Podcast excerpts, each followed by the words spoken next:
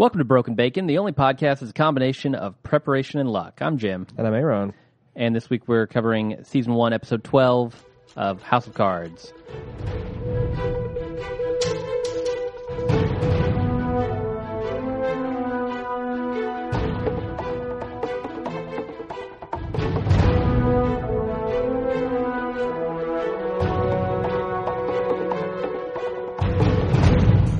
Uh, this is the one where Frank goes to vet, or at least he thinks he goes to vet Tusk. Turns out Tusk is actually vetting him.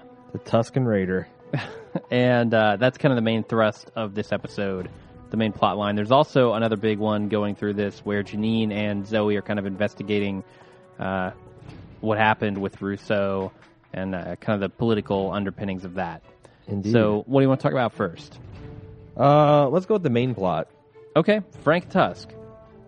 Uh, so Frank is it, working with Linda actually to try to get this vice presidency under control, under his control. Um, and the president decides that he's going to go with a guy named Raymond Tusk. You're not even going to talk about Tabitha? No, Tabitha warrants no talk at all. She comes across She like didn't talk. Why would we talk about her? she comes across like Ripley being debriefed after the movie Aliens. sure. yeah.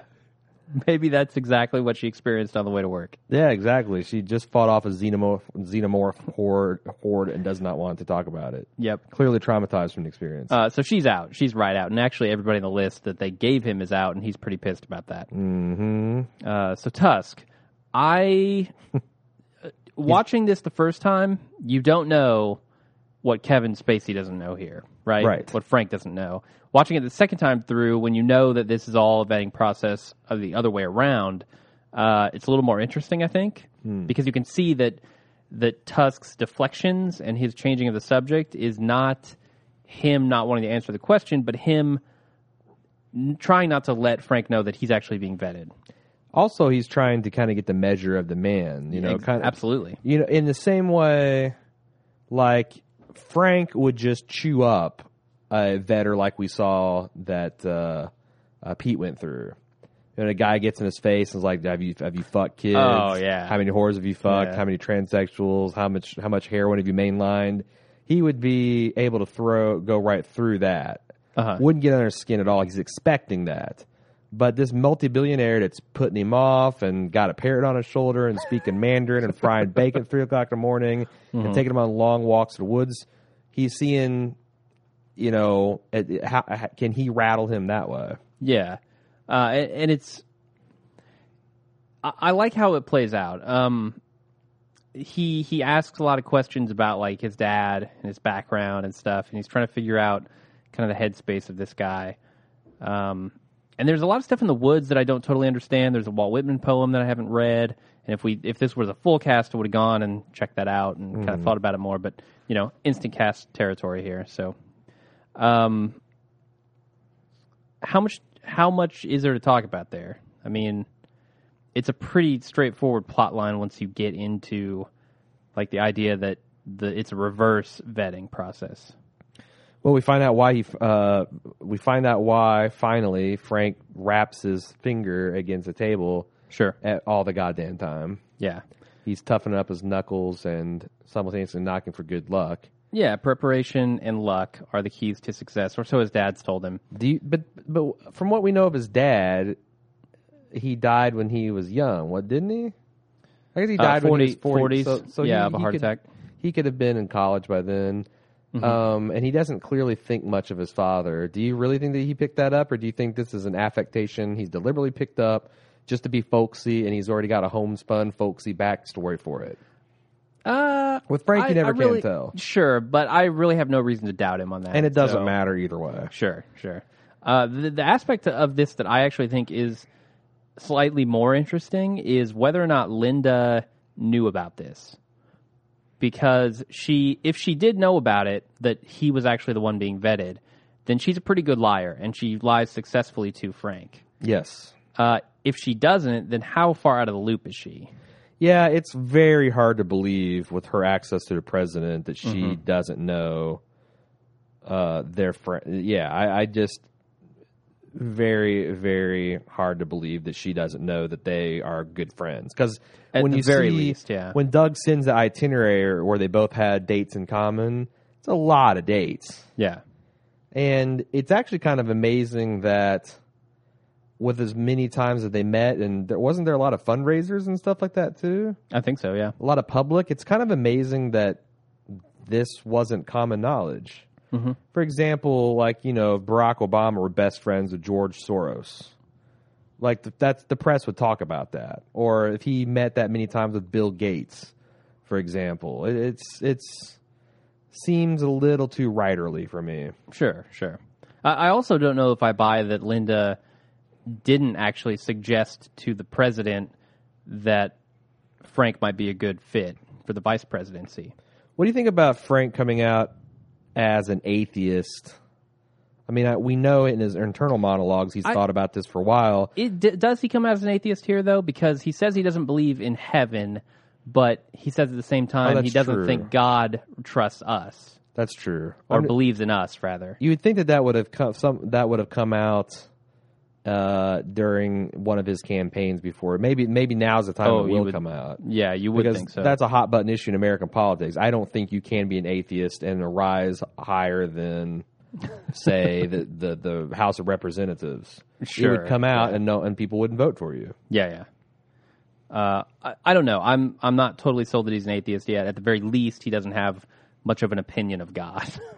I do you think that's going to be a, a season two plot if he gets uh, vetted for the Mm-hmm. vice presidency? They're going to go back to that old teacher and it's like, yeah, this guy's an amoral atheist it could be. I mean, with an open marriage to an os queen. yeah, certainly if he gets uh, named as the vice president, they're they're going to dig into his past, no doubt. Uh, but we'll see. So at the very end, with Frank and Tusk, uh, Frank figures out that he's being played. Tusk's Tusk idea is to get a favor from him uh, in exchange for his blessing to be the vice president, and he wants this blank check. And Frank very smartly refuses that. You know, I mean, he's on his phone. He's like, "I'll get a car out of here," and no, I'll get your car, and he's already on the phone Getting a car. getting out there. Uh, very smart, and and he tells Tusk, "Look, you wouldn't do this. Why are you expecting that I would?" Yeah. Right? Well, I kind of wondered whether this also is a test in itself. The, the idea that if he would give a blank check for something he's not trustworthy, like Yeah. he, he couldn't handle the vice presidency. Yeah. Yeah, it could be. Very well could be. Um, and then, so Frank decides, you know what, I'm going, he also wants something that I have. So I don't know what that is yet, but I'm going to make sure that he uh, fears for his wealth. So, somehow by attacking his nuclear interests.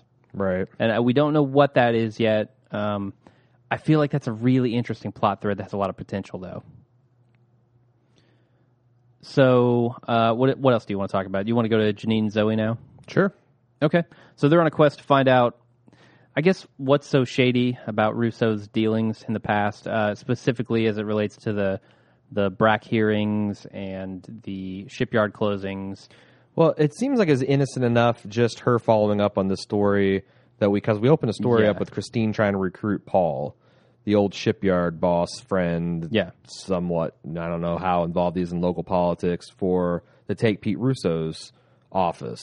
Uh, Janine somehow gets wind of that through her sources uh, that he's taken a meeting and calls and um, asks a couple fairly innocent questions and finds out that Pete Russo got strong strong armed on the ship shipyard closing Yeah. by politics higher up, which you know, like Zoe later says when Janine confronts her about it, it's like this seems like politics as usual. Sure. And Frank says that. And Frank, in fact, uh, lays out the complete truth of what actually happened, um, without the you know the basically he played this he sacrificed the base for a larger goal. Which is true, but he didn't do it willingly. He left out the whole, you know, I sprung him out of jail and, and did all that, Yeah. And and and so also her murdered him. Her he didn't attention mention that either. So how did, how does she get to Womack? Because her attention is turned to Womack. She's looking through some records. She finds uh, McCutting or McCutcheon Air Force Base, McCutting Air Force Base Yeah, that was in his district. that, that was in Womack's district, and she thinks that he strong armed Pete into closing the shipyard so that his district could keep the jobs, Right. uh, which we know was actually orchestrated by Frank. Right. and it just makes it. I really love the dynamic there, where where it appears that it could be one thing, but it's actually another. You know. Right.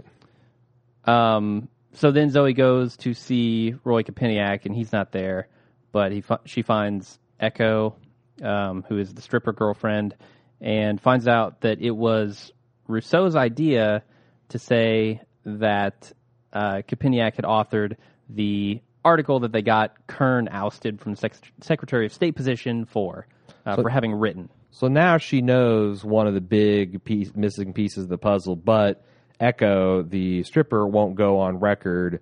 So she's got to figure out some other way to independently uh, uh, prove it. Also, you Yeah. left out one part, which is Janine actually hunt down Christine to gather comments for the story, and Doug swooped down out of the Yeah. shadows and just put the kibosh on it. So he's obviously tailing her. Is he? He's got to be. He sat. She like she says. He sat down. It's been a immediately month. after I did, and she says later on, "I know when I'm being watched." It's been over a month. I think he's been tailing her. Really? I really do. Yeah. Oh, I, I kind of think it was just lucky that they he happened to be having lunch because they were in the. Hmm. You know, we talked about the the the, the pizza cafeteria where uh, they destroyed the former House Majority Leader. Yeah. Yeah. Um, yeah, I don't know. Maybe I, I I just don't buy that Doug Stamper has time to tail Christine every fucking place she goes. Sure. Sure. Maybe not. Um, but yeah. I, so I, I really like this plot thread. Uh, it seems to be leading somewhere bigger. Zoe is certainly not done investigating this. Janine is not done investigating this. Um, And I think at one point Zoe says to Janine that she's afraid that that Hank that that Frank scares her, what he's capable of, and she's like, you know, sometimes the only stories worth following are the ones that scare you. Yeah, her her best stories have been the ones that have scared the shit out of her. And when she went back to Christine armed with the Echo, and the the twenty fourth of January, which is when he stopped by, Uh-huh. uh, she has a real strong play here. Says she's like, look, I just, I just want the truth, and you deserve it more than anybody. Sure. and we see that that kind of cracks through to Christine, and she starts clicking her computer, looking through Peter's itinerary, I guess, to see if she can corroborate that. I'm actually somewhat surprised she doesn't remember, because when, and maybe she does, but Zoe says, "Did you notice any weird behavior around the inauguration?" Because he did space and go away and get drunk and high. Uh, and then come back and never really explained that. Yeah, that wasn't when he left his kids with her, was it? No, no, no, no. This is before that. She she went to pick up his kids, right? No, I think this was just they were Huh, in his apartment and he got a late night call from Frank. Said, "Hey, I got to bounce. I got to, you know, some last minute support for whatever." Yeah, And didn't show up for the next day and he showed up drunk and high, yeah, yeah. which she called him on. That's right. He came into his office and he was high. Yeah, yeah. Uh, okay, so there's uh, another, I guess, very slight uh, plot point here with Zoe, and that's with Lucas. Uh, Ah, yeah. Lucas is very angry that Zoe slept with Frank to get ahead, uh, and and angry also that she wouldn't come clean about it in the first place. Which also hilarious because this fucking dude just pledged he'd never hurt her, and now he's, I mean, they may not hurt her, but saying pretty hurtful things to her. Basically, Yeah, I mean, I mean, he tells her he loves her, which in, Yeah, in a in a weird way, but but but he also, you know, accuses her, I guess, of sleeping her way to uh, uh, access to Frank, which she did. But I don't know what the ethics are on that, man. Yeah, I I don't know either.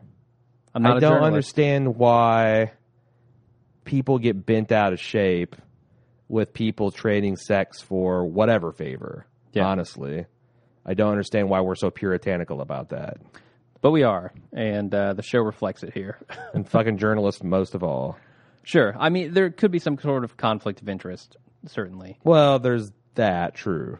And also, it's like, I, I think that the bigger problem than her sleeping with him is that her just offering to be his mouthpiece and using the news to score political points. If I was a journalist, that's what I'd be pissed off about, not who she's fucking.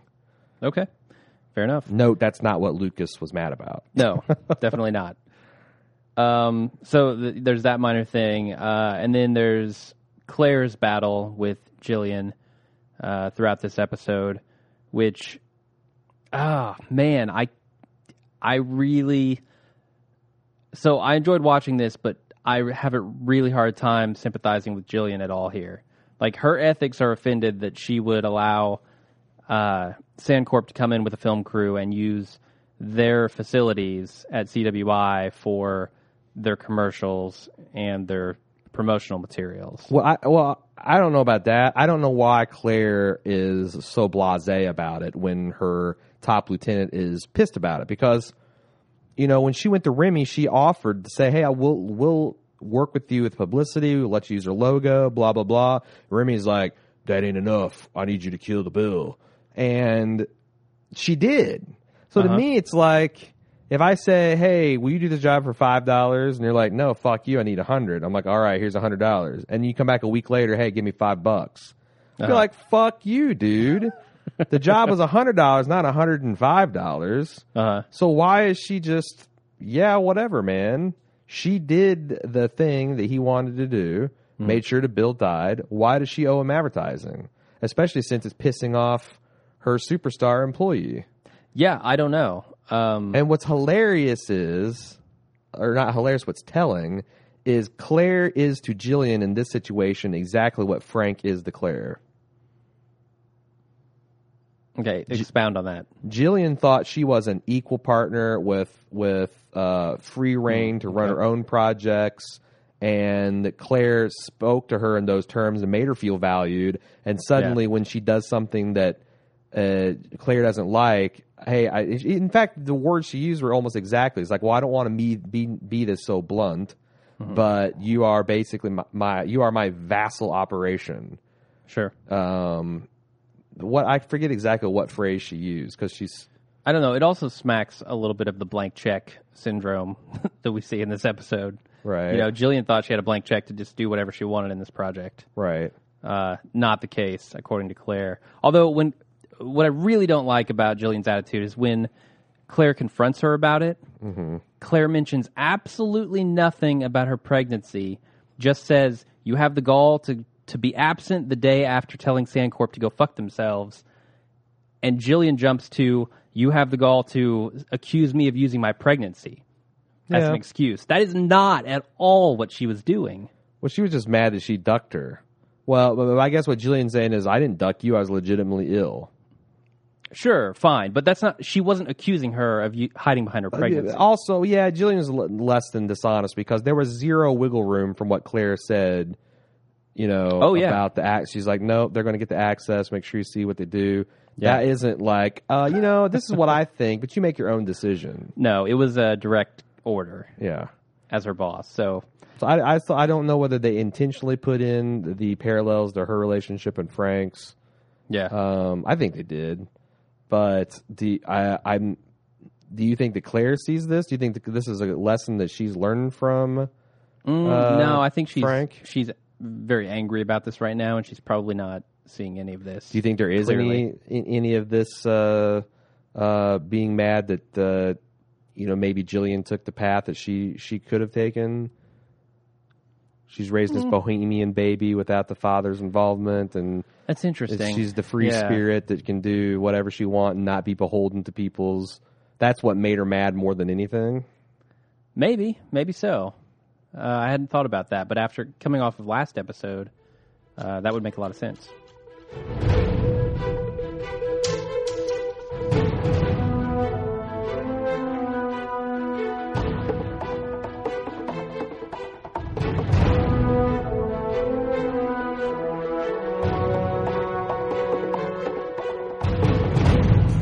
If you've enjoyed our show, please help us get our new House of Cards podcast launched in style by rating, reviewing, and subscribing on iTunes. You can also support us by using our Amazon affiliate link when you shop online. Just go to amazon.baldmove.com and we'll get a tiny cut of Amazon's profits from whatever you buy on that session. Best of all, they cost you nothing. And be sure to tell your friends, family, and coworkers about Bald Move. Check out our website for all our other great television coverage for Game of Thrones, Mad Men, Walking Dead, Breaking Bad, and Downton Abbey, and all of our great pop culture casts like Personal Arrogance and The Because Show. Keep up with the latest on Twitter at Bald Move and on Facebook.com slash Bald Move. And don't forget to join us on Valentine's Day weekend, starting Saturday, February 14th, for our coverage of Season 2 of House of Cards. See you next time.